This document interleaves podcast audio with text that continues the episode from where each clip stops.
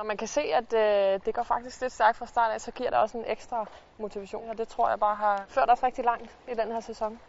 Det startede egentlig som et dobbelt-fire-projekt sammen med to andre piger, hvor målet var en VM-kvalifikation.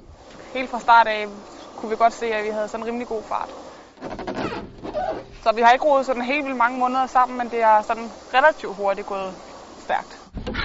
Men da dobbeltfiren viste sig ikke at have fart nok på, blev båden splittet op, og Lisbeth Falk Jacobsen og Mette Dyrlund Petersen endte i stedet i en dobbeltskolder sammen. Jeg fik lov til at stille op øh, til en World Cup i dobbeltskolder, hvor vi fik en rigtig flot sølvmedalje med her.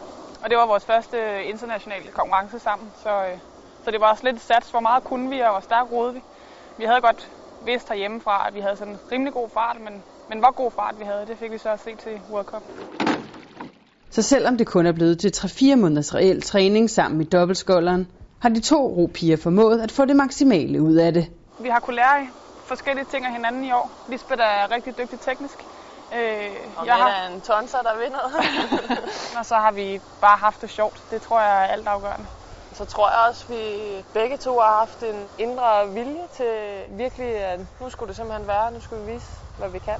Den flotte sæson til trods aner Lisbeth Falk Jacobsen og Mette Dyrlund Petersen dog ikke, hvilken båd de sidder i til næste år, eller sågar hvem de sidder sammen med. Det kan være os to, der ror sammen. Det kan være, at vi ror sammen med nogle andre piger i samme båd. Det kan også være, at vi slet ikke ror sammen. Det kommer an på, hvor hurtigt folk ror. Man skal virkelig kæmpe for sin plads. Der er ikke noget, der er givet, selvom man leverer et rigtig godt resultat.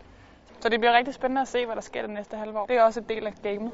Men derfor er man jo i sin gode ret til at drømme. Altså, jeg har en eller anden forkærlighed for dobbeltskolderen, det er der ingen som helst tvivl om. Men man skal jo være åben over for det hele for at se, hvad... Men øh, hvis jeg selv skulle vælge, så, så skulle det nok være dobbeltskolderen.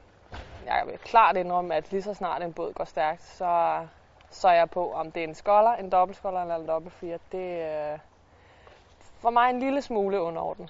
Men selvfølgelig, jeg føler mig nok mest hjemme i en dobbeltskolder på nuværende tidspunkt, fordi jeg ikke har roet mere de andre bådtyper.